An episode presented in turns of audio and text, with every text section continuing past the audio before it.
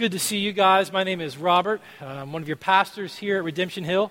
Um, and we are going to begin our time together right now with some words uh, that are not mine, but they come from uh, A.W. Tozer, a great church uh, pastor and theologian from the 20th century.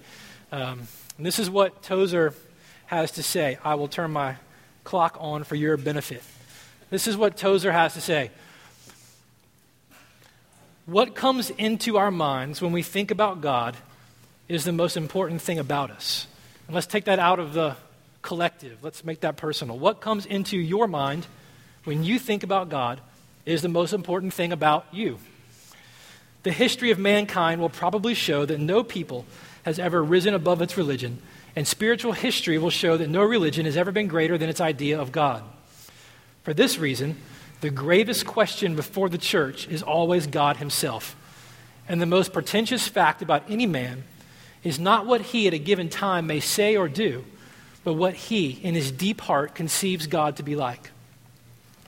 Were we able to extract from any man a complete answer to the question, what comes into your mind when you think about God, we might predict with certainty the spiritual future of that man.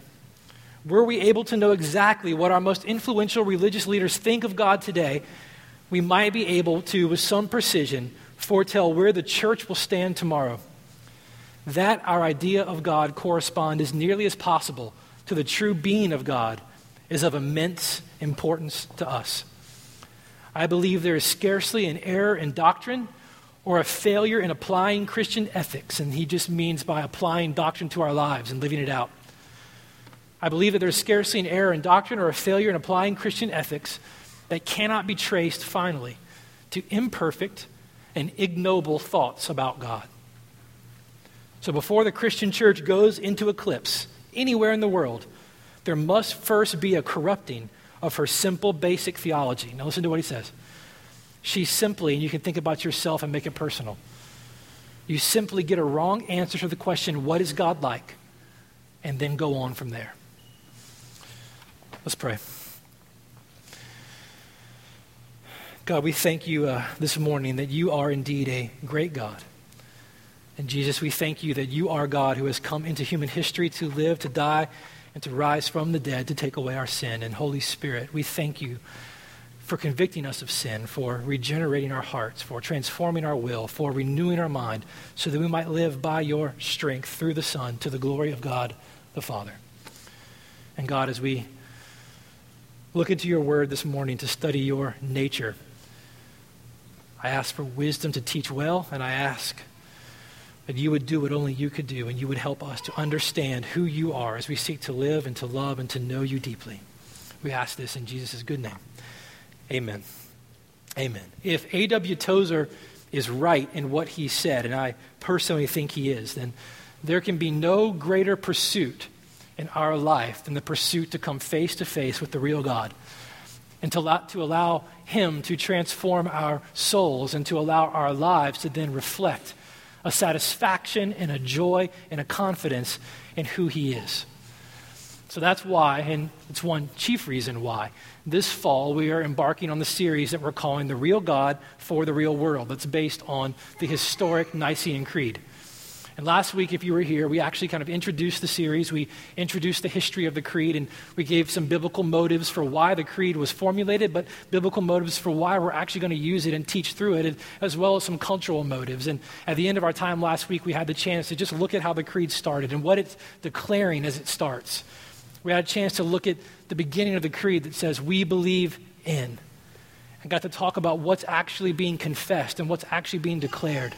That as we declare together as a people we believe in, we're not simply going to declare that we believe in a certain set of propositional truths, but the creed will take us deeply into a person that we are believing into. The creed will unpack the fact that as a Christian community, as the church, we are believing by faith into the person of God Himself. And so this morning, as we continue on in the series, we're actually going to look at the first real proposition of the creed. And it follows that beginning of we believe in. And in, weeks to come, we'll say it together as we get more words behind it. But really, this morning, we're just going to add two words to what we did last week. So I'll just say it for us. You ready? We believe in one God, That's how the creed actually starts.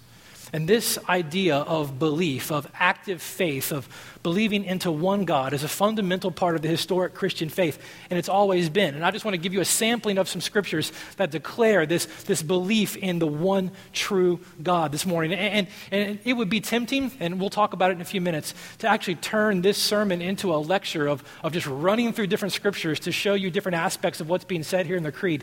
But we're going to try to not do that for our entire time together. But in the beginning, I just want to run through some different passages to connect these ideas for you. So, in the scriptures, you don't have to turn with me, hopefully, they'll pop up. Uh, you'll find in places like Deuteronomy 4, verse 35, the declaration that the Lord is God. There is no other besides him. That's a pretty clear statement. Deuteronomy 32, 39, God himself says, There is no God beside me. That's fairly authoritative, wouldn't you say? There is no God beside me. Isaiah 43:10, God again says, "Before me no God was formed, nor shall there after me." So no God was formed before the one true God, and no true God will be formed after him. In Isaiah 45:5, we read in our continuation of worship already, God said, "I am the Lord. There is no other. Besides me, there is no God. There is one true God." And classically, this is called historically monotheism the belief in one God, monotheism. And these professions, these confessions that were made by the early church, as we pull them out, at least in the Old Testament, were, were declarations that were made in the, in the midst of a, of a polytheistic culture, of a culture that believed in many gods. And, and so these declarations were made to declare that no, there aren't many gods, there is one true God. But in 325 AD, 324, 325 AD, when the bishops of the church gathered together in Nicaea under the direction of Constantine to hammer out the essentials of the Christian faith in the midst of a, of a declaration of what was beginning to believe to be heresy, what they were actually saying when they hammered out the Nicene Creed and said, We believe in one God, was a succinct way of addressing what is historically called the doctrine of the Trinity. Now, I'll say this from the outset you will not find the word Trinity anywhere in the Bible.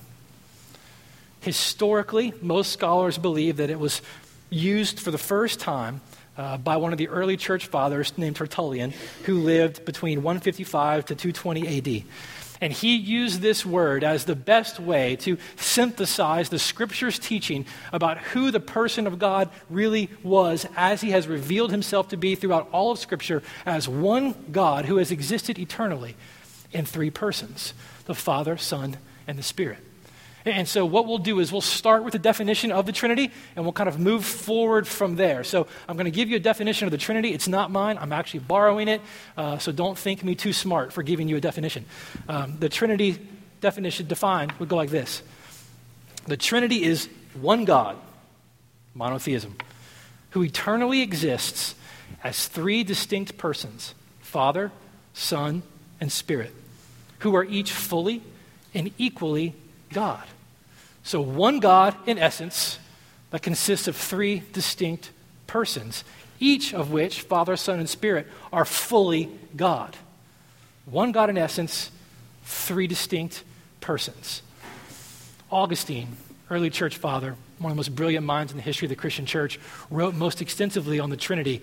Uh, really, if you go back and look at how the early church fathers wrote on the Trinity, Augustine probably wrote the most, and has, his writings have lasted the longest as far as formulating a doctrine of the Trinity. And this is what he actually said He said, If you deny the Trinity, you lose your soul. If you try to explain it, you'll lose your mind. And so, as I read that, I was comforted. And so, my hope this morning is to avoid both of those pitfalls for all of us. That we may not lose our souls, and that along with you, we may not lose our minds. Um, John Calvin, another church father, he said this about the Trinity. This is how he defined it. He said, The Father and the Son and the Spirit are one God. Yet the Son is not the Father, nor the Spirit the Son. And as he gave us that definition of the Trinity, he continued on in the next couple of sentences to say that he wished that he could just leave it at that, that he could just define it and leave it. But he couldn't because all manners of distortions arise around this. And so he felt like our, for, for proper understanding, we had to actually go further. So this morning, we're going to go a little bit further because distortions have arisen, and distortions constantly arise by the idea of who God really is. And if Tozer's right, and I think he is, what's most important about us is what we think about God, who we think he is in relation to who he has said he is. Because how we relate to God based on who he's revealed himself to be has everything to do with the confidence and the comfort and the joy that we experience now and we hope to experience in eternity. So every generation from the early church through the 21st century has has had groups or ideas that have arisen from within the church that, to one degree or another, have distorted a proper understanding of who God really is. And they tend to fall into a couple categories. Generally, these distortions tend to either err in emphasizing the the, the single, the oneness, the, the unity, the essence of the oneness of God over and against the distinctiveness of the three persons. Or they tend to err on the other side in that they emphasize the distinctiveness of the Godhead, the three personhood of the Godhead over and against the essential unity of the oneness of God. And it, it's tough to remember. And here's one of those ideas that you're just going to spin around in your head, but it's true because it's how God's revealed himself to be. He is no more essentially one than he is three. And he is no more essentially three than he is one. And all of these distortions have arisen because emphasis has been played on one over and against the other. One of them, you, you may not be familiar with the name, uh, historically has been called modalism. I don't know if you've ever heard of modalism, but modalism is the idea that there are not three distinct persons. There's just one God. And at particular times, He's the Father, and at particular times, He's the Son, and at other times, He's the Spirit. So there's one God, but there's not three distinct persons who are each fully God. And, and so whether you've heard about modalism or not, you've probably come across in, in, at some point in your time the idea or the analogy that the, Holy, that the Trinity is like water. Somebody may have taught you this, or you may have tried to teach somebody about the Trinity, and you try to use this analogy that the best way to understand the Trinity is to understand the elements of, uh, of H2O, of water. You know, at one time it's, it's water, it's running water, it's liquid, but that water can then be frozen into ice, but it's still the same essential element, but now it exists as ice. But if you heat it up enough, then that same element, essential element that was ice, can become vapor, can become steam. It's the same essential essence, but it can be steam, it can be water, and it can be ice. Well, that is a great way to describe the historical heresy of modalism.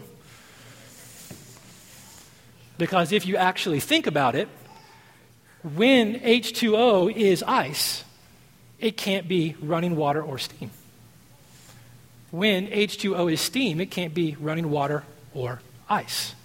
The Trinity says that God is one in essence, but three in distinction, three persons, and each one of the distinct persons is fully God. Another great way to teach historical heresy to one another is to try to explain the Trinity as a triangle. This is the way, first way that I was introduced to the Trinity.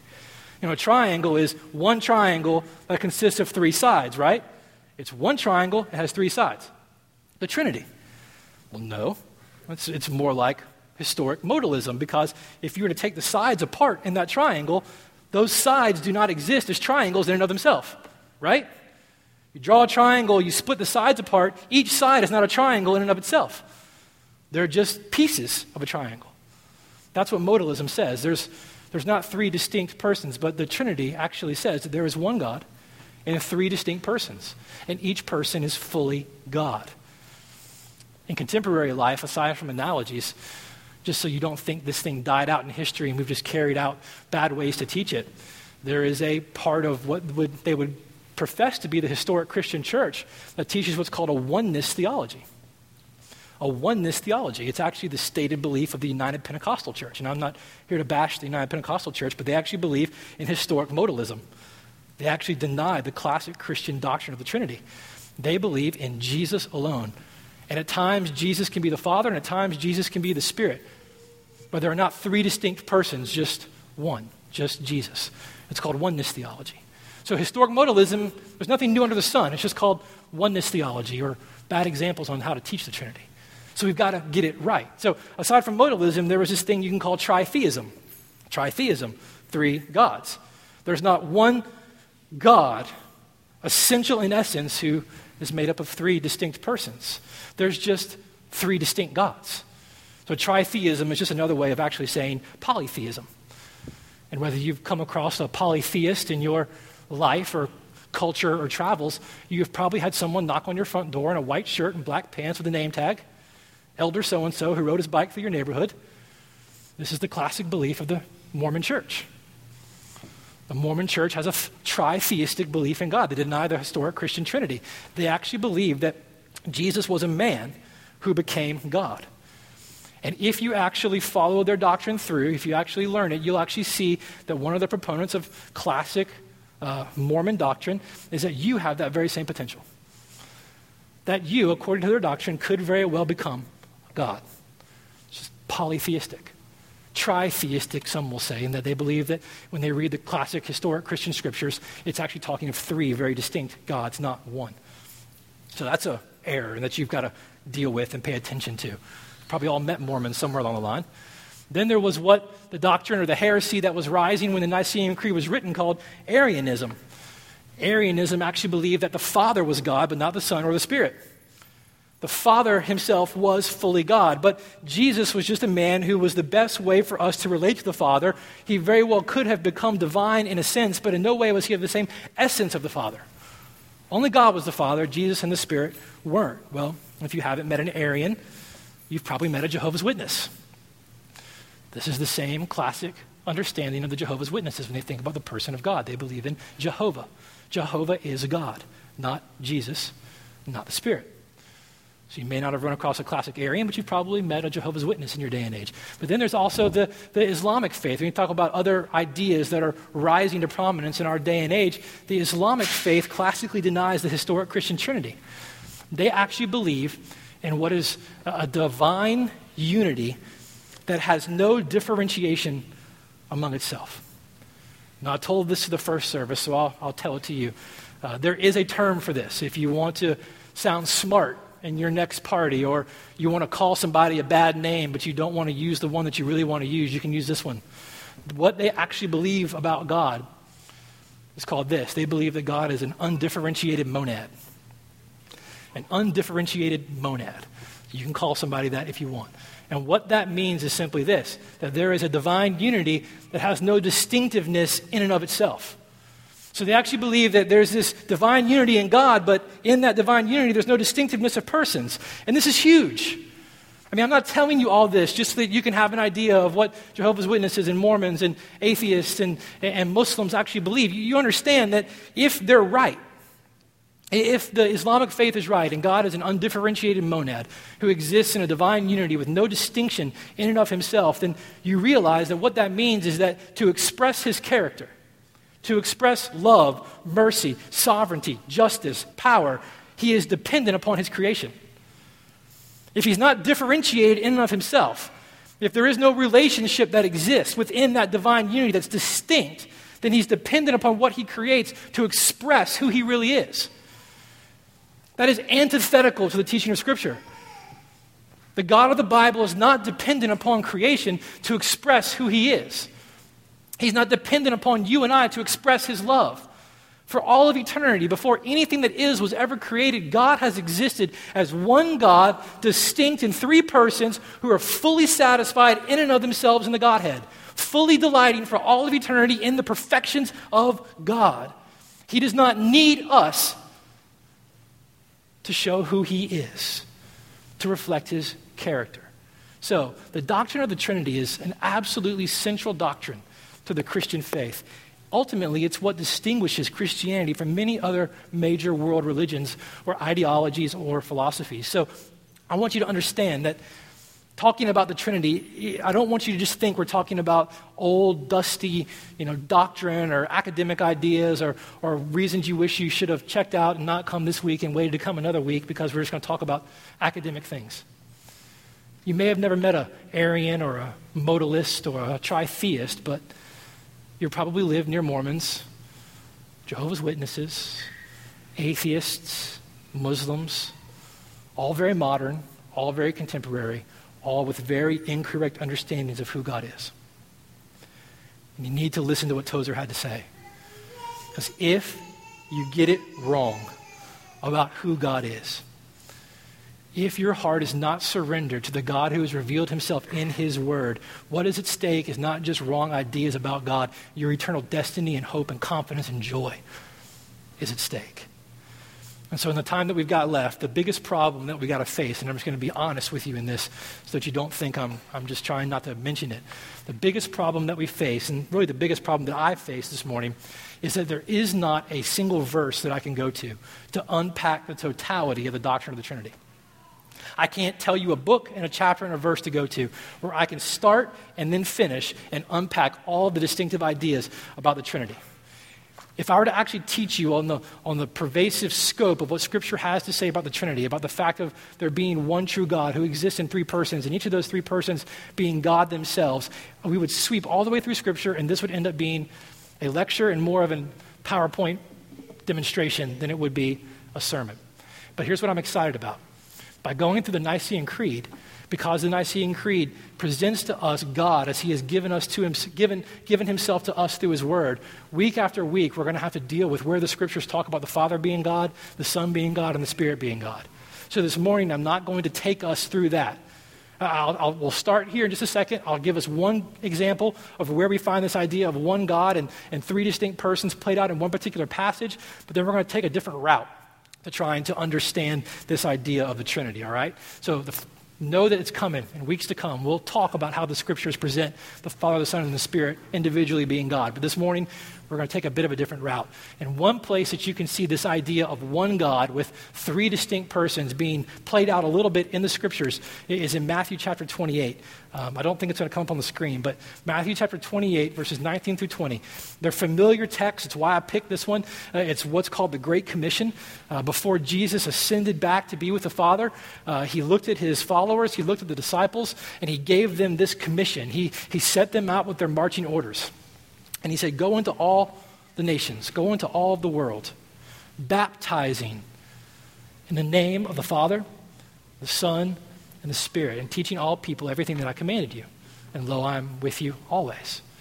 And what you see in that one little section, those two little verses, is you see this three and one dynamic being expressed by Jesus. When Jesus said, when you go into all the earth and you baptize in the name. He used a singular noun to talk about the nature and personhood of God. He didn't say, go and baptize in the names, as though there are three gods, each with a distinct name that you're to go and baptize in. He said, no singular. There is one God with one essential nature and one name. Go and baptize in his name. But this one God is expressed in three persons the Father, Son, and the Spirit. And each is God, and each in its own way shows what God is like. So this is how you begin to this is how you begin to interact with the idea of the Trinity. If you're to read the scriptures, you're not going to find a spot that says, This is the Trinity. What you begin to see is how the Trinity plays itself out in the life that we live in relation to who God really is. And so, what we're going to do this morning is we're going to come at it a little bit different.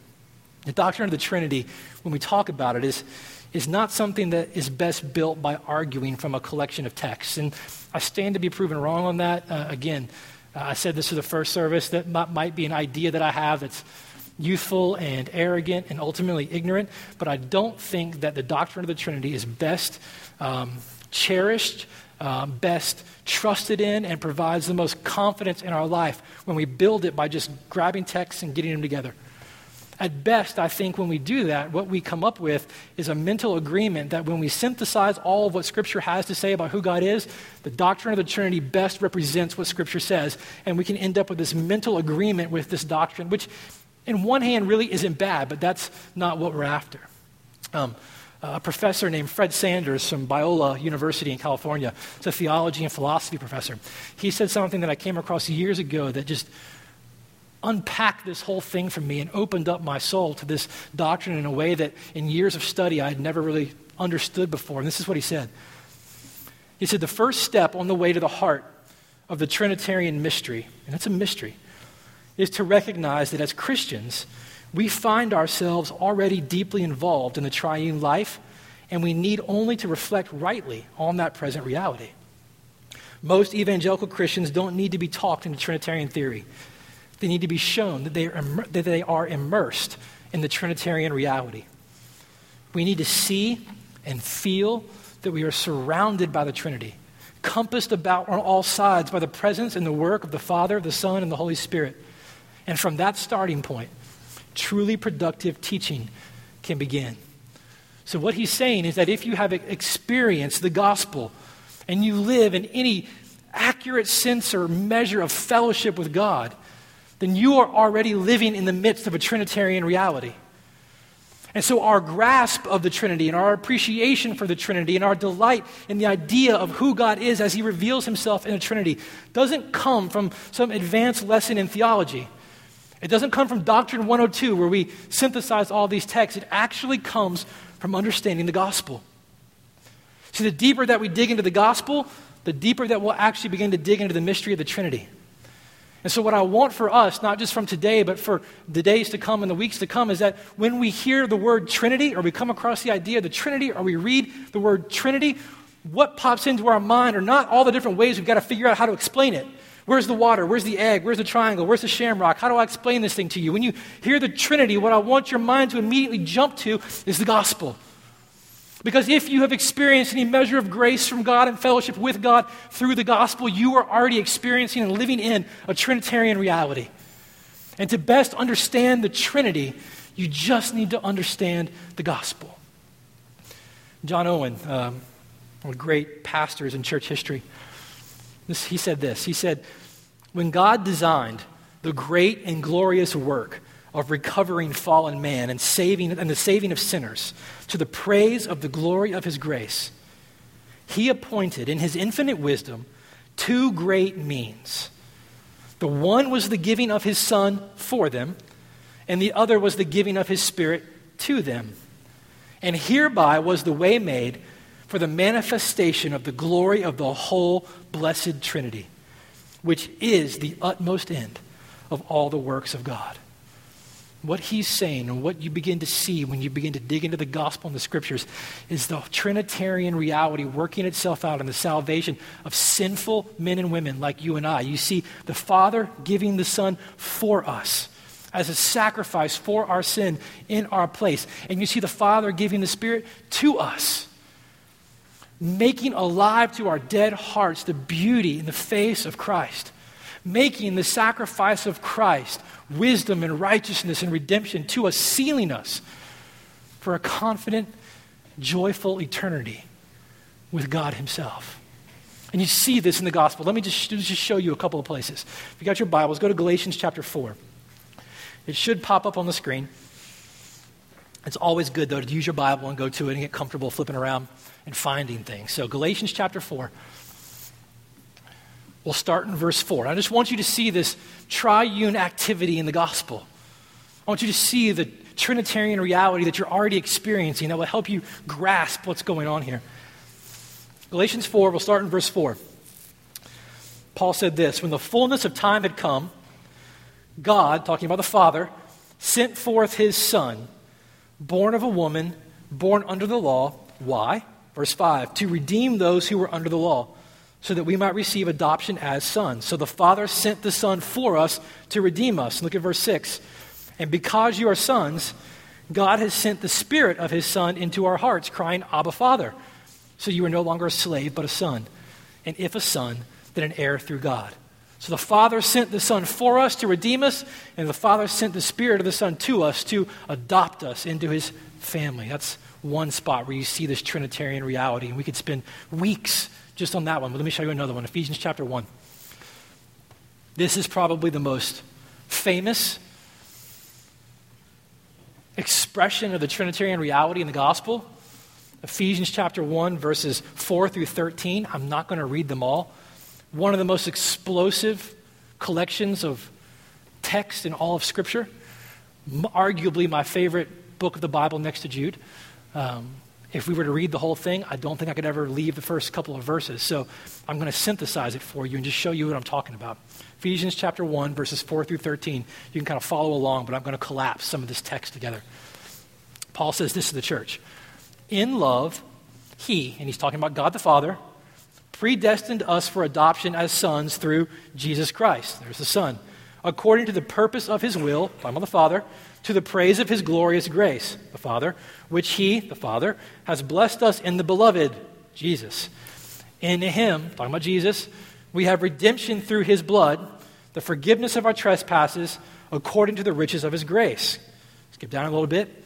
In him, talking about Jesus, you also, when you heard the word of truth, the gospel of your salvation, and believed in him, Jesus, were sealed with the promised Holy Spirit. Paul is bringing the church into the Trinitarian reality, the fullness of who God is and what He has done for them, taking them away from themselves, centering on themselves, and giving them a God's, God's eye, kind of bird's eye view at who He is and what He has done. And He has said that God the Father planned our salvation and chose to send His Son into the world to save us from our sin.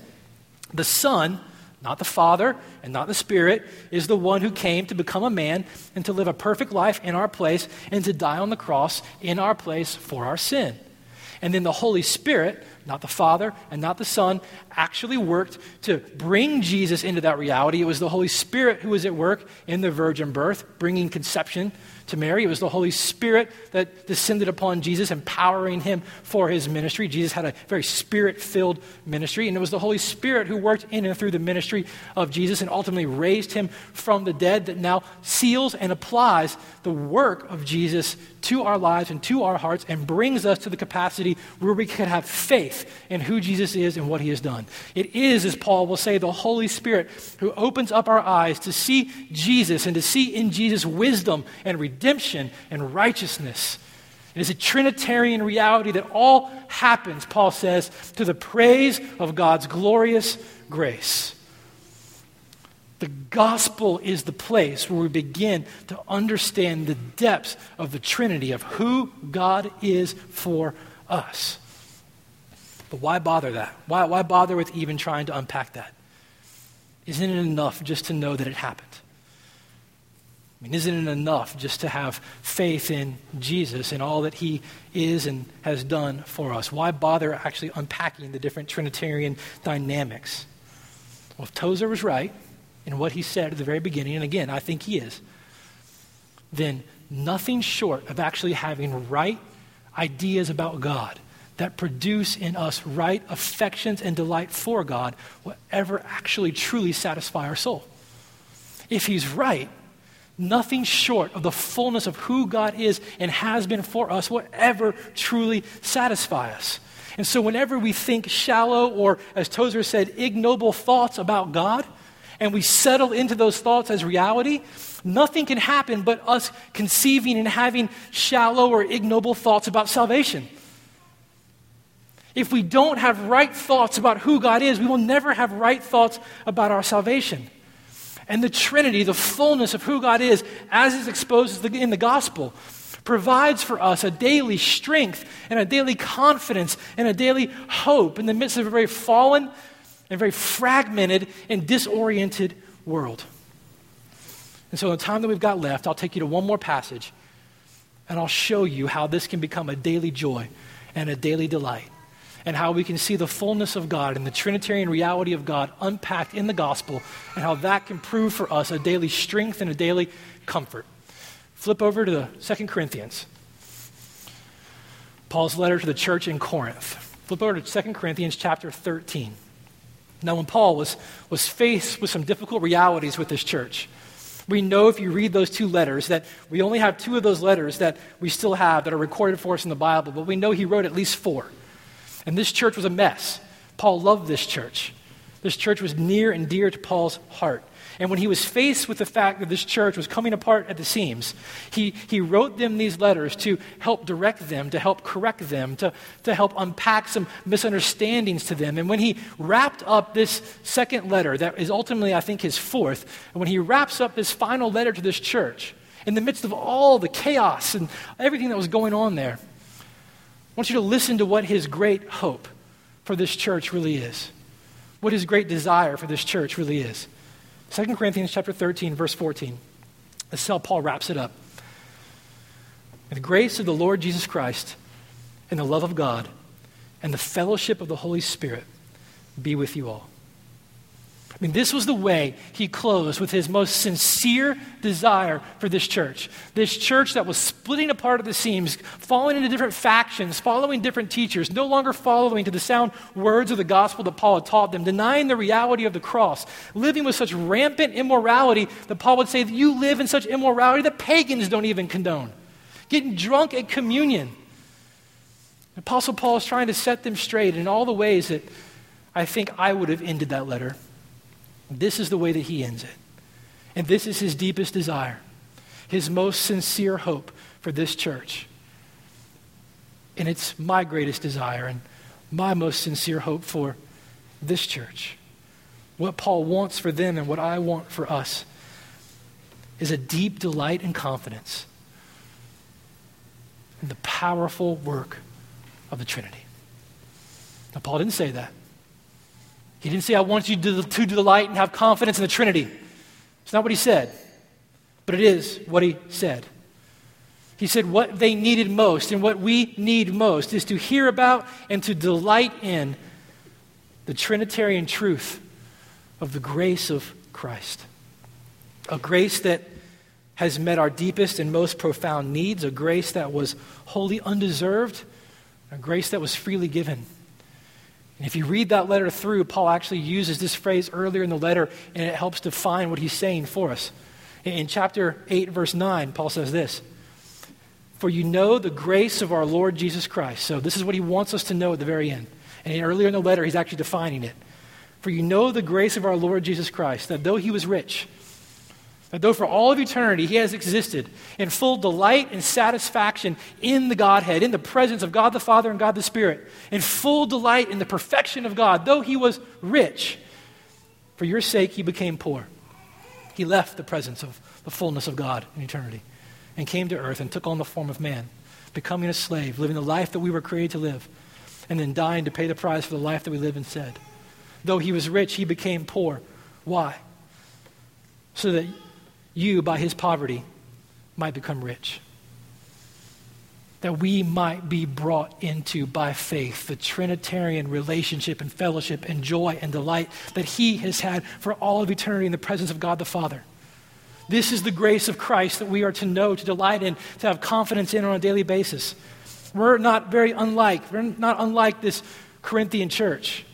We do many of the same things, and we do countless other things that Paul didn't mention. And in all of them, we trample the grace of God daily, and we diminish the glory of God in our life and our relationships with one another by demanding that we become the God in the center of our own life. Like the Corinthians, we need to be reminded daily to delight in the grace of God, the grace of the Trinitarian God, as it's most clearly revealed in the gospel, and of which the centerpiece is the life, death, and resurrection of Jesus. Paul didn't say, May you delight and have confidence in the Trinity, but he did. Said, May you know the grace of our Lord Jesus Christ. May you know the love of God. And there he's talking about the Father in particular. And where do we see the love of the Father in the gospel? If the gospel helps us most clearly understand and see and taste the Trinitarian reality that we live, that we live in, where do we see the Father at work in the gospel? How about in designing a love so deep and so wide and so rich that he actually sent his own Son to be a substitute for us? John, the apostle and the writer of the Gospels and the letters of 1st, 2nd, and 3rd John, he said this For God so loved the world. And what's the definition of that love? For God so loved the world, he gave his only Son. And later on, John would write to say, In this, the love of God was made manifest among us. Okay, so what made manifest the full love of God amongst us? He sent his only Son into the world. The Apostle Paul, who wrote this letter to the church in Corinth, he would write another letter to the church in Rome. And he would say this that God shows his love for us. Okay, how does he show it? Okay? God shows his love for us, and that while we were still sinners, Christ died for us. So, what he's saying is that behind the death of the Son for us, as he sent the Son for us, behind the death of the Son for us, stands the love of God the Father towards us. Behind the death of the Son for us stands the love of God the Father towards us. C.J. Mahaney, great pastor, he said, There's no more effective way to be persuaded of God the Father's love than to be reminded of the cross, which is the supreme demonstration of the Father's personal love for you. So, where do we see the Father's love expressed in the gospel, at which the centerpiece is the life, death, and resurrection of Christ? We see it in the very designing and sending of His Son to be a substitute in our place, but we also see it not only in that, but in His adoption of us as sons, His bringing of us into His family. John, the writer we read earlier, he'd say this See what kind of love the Father has given to us. Okay, so, so look, he's about to define the love of the Father. See what kind of love the Father has given to us that we should be called children of God. And so we are. See, like the Corinthian church, we, we should be able to hear, be reminded today, have confidence today, have hope today, have joy today in the Trinity. And that should make our minds jump and leap to the grace of Jesus Christ and to the love of Father, to be to the love of the Father, to be reminded daily, personally, specifically about God's passionate love for us that is displayed in his sending of his son to die in our place and his adoption of us into his family. And we need to be reminded of that just like they needed to be reminded of that because every single day, every single one of us is tempted to doubt God's love for us in very real and very specific ways. Many of you live most of your lives, day in and day out, thinking that God merely tolerates you, or that He's frustrated with you, or that He's eager and waiting to actually punish you. So I just have to ask are you, are you convinced of the Father's love for you? Does the love of the Father and the grace of Christ produce in you a deep and abiding joy and confidence in the day in and day out reality in a very fallen and fragmented world?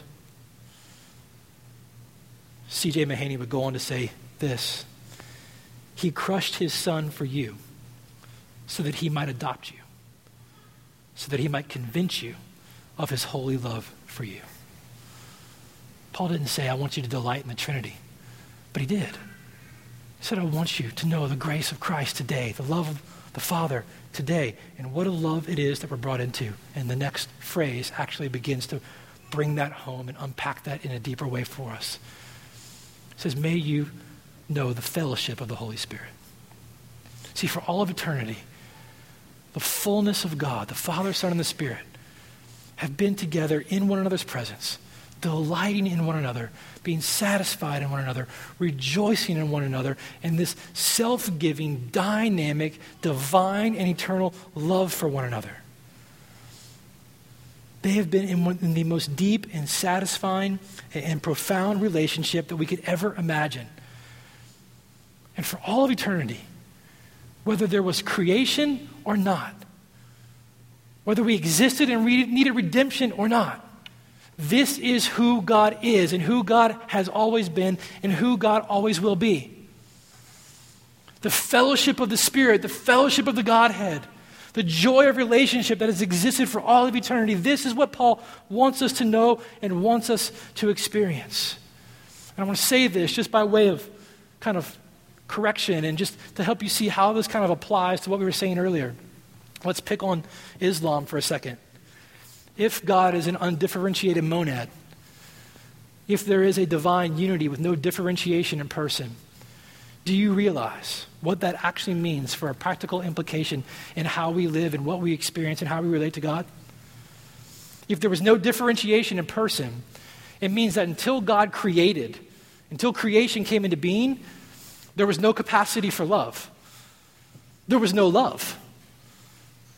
And if there was no love before he created, then the essence of who he is could not be love. It couldn't be this deep and profound relationship that we hope that we're being brought into by his grace. Because if he was undifferentiated in essence, and if he was just one, then the actual implication of being created in that image is that we should be most after our own individual rights and needs. Because there is no love, there is no relationship, it didn't exist.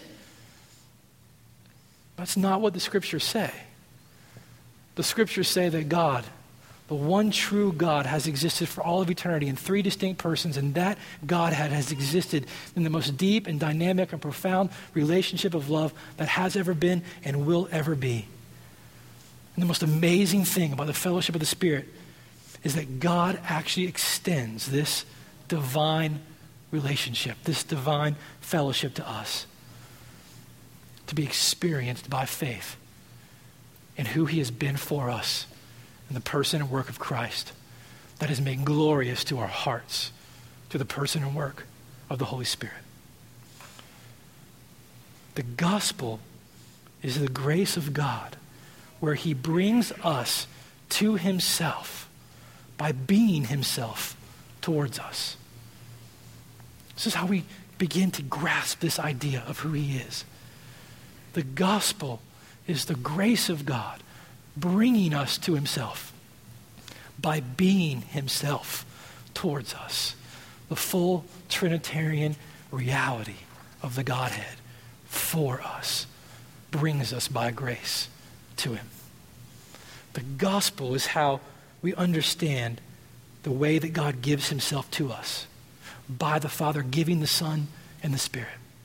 The gospel helps us understand how God is in with us in Christ and in the Spirit of Christ. And it helps us truly know God as He is Father, Son, and Holy Spirit. And it's to this one true God that we read in Isaiah 45 in the call to worship. It's this one true God to who we are to turn. And it is this God that opens up the eyes of our hearts to see in the face of Christ beauty, wisdom, righteousness, and redemption. So Paul does say to that church and to us, I want you to delight in and have confidence in the Trinity. It has massive and deep and profound implications for how we not only live our life, but how we understand who we are and how we relate to God. And his prayer is my prayer that we may experience in a day in and day out reality the grace of Christ, the love of the Father, and the fellowship of the Holy Spirit. Let me pray for us.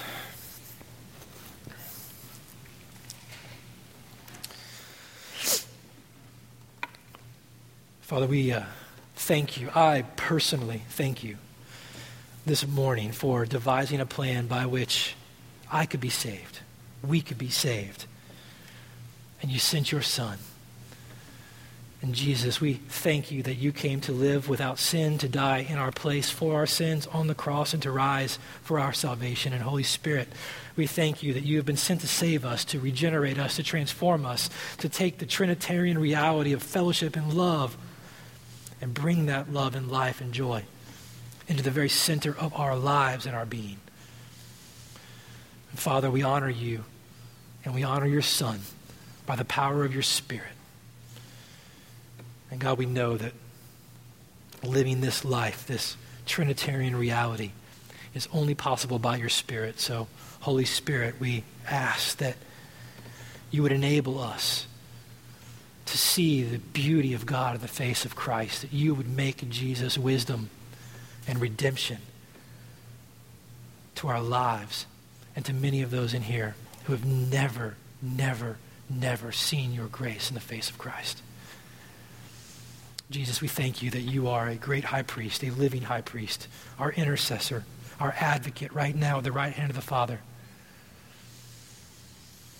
So, God, we honor you. We glorify you. We want to make much of you, and we want to delight in you and enjoy you deeply today. We ask these things in the name of your Son, Jesus. Amen. Amen.